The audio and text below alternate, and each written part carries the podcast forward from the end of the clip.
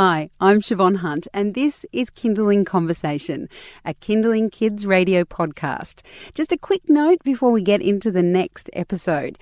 If you haven't already, I'd love you to rate and review Kinderling Conversation wherever you get your podcasts. Or if you enjoy the episode, share it with your friends. It's always great for more parents to hear these stories and get the information. All right, thank you, and on with the show. Where does your family live? Are you in a house? Perhaps a farm. Or maybe you're like me and one of the majority of Aussie families who live in apartment complexes in a major city. With apartment living on the rise, along with neighbour noise complaints, Kinderling producer Elise Cooper set out to find more. Families with children make up almost 44% of all types of people living in apartments in Australia. How much of an effect does living in an apartment complex really have on your family? To find out, I spoke with Sophie May Kerr. She's a PhD candidate from the University of Wollongong and has conducted research into the quality of life of families that live in apartments. So, my name's Sophie May Kerr, and I'm a PhD candidate at the University of Wollongong in human geography. So, the focus of my research has really been looking at parents' experiences of living in apartments with children. Um, and as you mentioned, what we've seen in recent decades is a massive increase in apartment developments more broadly. Um, but the assumption has kind of been that those would be apartments to house singles and couples, with the expectation that once people started a family, that they would move out into a detached house in the suburbs but as we've seen, that hasn't necessarily been the case. Um, and there's lots of benefits to living in apartments. So more and more people, including families with children, are living in these spaces. They might not necessarily be designed for what might be a somewhat noisy presence with children. As we know, the sounds of children aren't always easy to predict or control. Um, so, my research has really been about speaking with parents about what their experiences have been and finding out about some of the challenges that they've been facing. And sound has definitely been a really key challenge that's been a topic of conversation. So, I guess with more and more Australians living in apartments, we have seen a rise in noise related complaints. Um, and with more people sharing walls with neighbours, um, it's inevitable that you're going to hear the sounds. Um, but what we've really been finding is that parents are often on the forefront of those tensions, again, because the sounds of children can be quite difficult to control. So we've been finding out a lot about the different experiences that parents have had in terms of how they've tried to modify their parenting practices and have strategies to reduce sound within the home. One mum who is well experienced at trying to reduce sound within the home is Sydney mum Alex. She's a musician, a mum, a partner, and a stepmom, and she lives in an apartment complex in a space that was very different to the wide open bush that she grew up in and there have been teething problems. I'm Alex. I'm a mum of a two year old and a stepmom of a six year old, and we live in a little two bedroom apartment. It's it's crowded. One of our neighbours is little eccentric, hoards stuff and puts, you know, stacks things in our zone. you feel like you're cohabiting with. I hadn't lived in an apartment before this, and I essentially feel like it's a big share house. You know, having to um, consider everyone and let other people do their thing. It's different. Sophie May's research found that it's one thing to experience the difference of living in an apartment. It's another entirely when you have to start affixing carpet to windows to try and minimize the sound your family makes. Yeah, so parents had a number of different strategies that they were undertaking to try and reduce their everyday sounds. So some of these were behavioural strategies. So during the day, things like limiting certain activities to certain times of the hour, um, things like musical instrument practice, for instance, that being seen as an activity that people might undertake during more sociable hours, and also with crying during the night, lots of parents talked about feeling the need to be quite reactive to their children crying because that sound was really something that was at the forefront of their mind all the time. And it wasn't just about wanting to contain the sound and, and be able to make their own child stop crying. It was that awareness that they were sharing walls with neighbours and those feelings of guilt and anxiety around um, potentially interrupting somebody else. Now, Alex and her partner are musicians, so they're already noisy. Add in two children, and Alex says it's a whole lot of guilt that she'd never experienced before. and we're definitely the noisy apartment. You know, we're musicians and we have kids, so we're a nightmare. but the ceilings and walls are very like I don't think there's much much you can do. We've we've put blankets over windows and things. I think it's there's not a huge tolerance threshold for our little unit, um, and it's funny because we we try really really hard to be considerate, and it's something that has really affected the upbringing of our youngest child because she grew up in this apartment.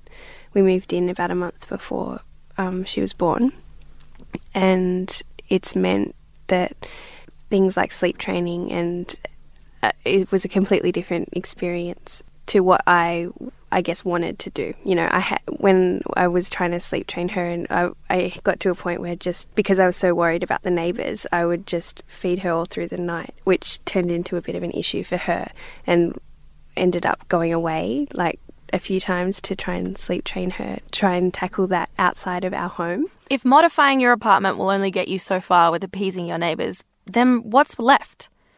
Sophie May says we actually need to go back to the start and look at how we see apartments because they're not just places for bachelor pads, they're homes too, for families of all shapes and sizes.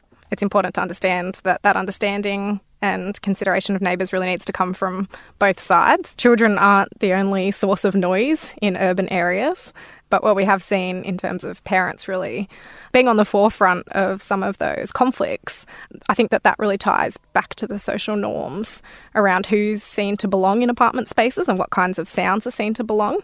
Um, and what we're seeing is that those cultural norms haven't necessarily caught up to the reality that is more and more families living in apartments.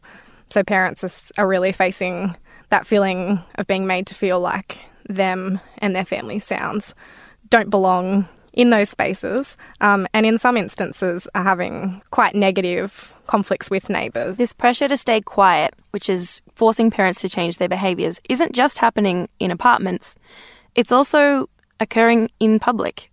And these are the types of stories that, unfortunately, are really common.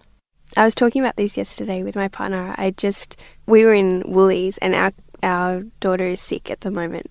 So she's really fussy, crying a lot. And we were in Woolies and she was crying and about five people in the space of 10 minutes made a cringe face at, at her. Like, you know, handle your child. It's happened when she's been making happy sounds, you know, just joyously squealing, and people have gone, God, you know, and I just can't believe the level to which people seem to think you can control your child. They're they're a human being. They're a totally separate entity to you. You can't control how they express themselves, and you wouldn't want to. I mean, we've had a couple of like bangs on the wall when she's been crying, or a few comments like, "Oh, been hearing her a lot, like you know," and it's like, "Yeah, don't you think we know?" Like, so have I. I'm I'm a mum. yeah, and we're actually you know, we're doing the best we can. And in, in those cases too, I've said to our neighbours, look, I'm so sorry. We're doing the best we can. I've I felt apologetic. Yeah, I, I guess I flitted between being indignantly like, no, I sh- shouldn't be sorry. You know, she's on her journey and growing, and it's all it's the way she expresses herself and communicates, and doesn't have the tools of language. You know, other times you do feel like you're just ruining everyone's life. we actually had some neighbours move out, and I'm pretty sure it was because of us. So, what needs to change? What can be changed? Unless someone has a magic wand to put your job and your friends and support networks all on a quarter acre block with a backyard, that would be great. But not very realistic, unfortunately. Sophie May's research, though, hints at directing change towards the actual infrastructure and rethinking that old notion of the apartment building being for couples and singles, because the numbers show us that's just not the case anymore. I guess just wanting to emphasise beyond um, the conversations that we're having around building design and the importance of that aspect, um, I think a really key take home from this research is that there's only so much that individuals can do. So, lots of the families that I'd spoken to, in addition to those behavioural strategies, had attempted to modify their homes as much as possible. So, things like putting down carpet and foam mats, closing windows for certain activities to reduce the sound. So, I think that we really need to have a conversation around the fact that the housing norms have shifted and that that acknowledgement of families in this space and their right to be living in the city really needs to be understood from both perspectives. And as for Alex's family, just because it could be worse doesn't mean we stop trying to make it better. We got lucky with the amount of rent we have to pay. We it's a good space, you know, it's just it's just not what we've been conditioned to be used to. It's it's okay. Mm. well, in the same way, what you've not been conditioned to be used to growing up, you grow up, you know, with lots of space, and you know, people living in apartment complexes haven't been conditioned to live with kids in the buildings. Yeah. So we exactly. all have to change how we think. Yeah, yeah. It's not just on the grumpy neighbor, you know, and it's not just on the families, it's on everyone. Yeah. It's just really hard to do. Yeah. I'm not quite sure how um like yeah, we just try. Attitudes can, we try. Yeah, we, we try. We just keep trying. Alex, thank you so much for coming in. Pleasure. Thanks for having me. That was producer Elise Cooper speaking with PhD candidate and researcher Sophie May Kerr and mum, musician, and apartment resident Alex Dennison. Hi, we're the Beanies. Get your child off screens and into their imagination as we explore how bubbles are made. What's in a sneeze? Achoo! And what's with the weather today? Professor Know It All knows. Hello, Beanies. Hello.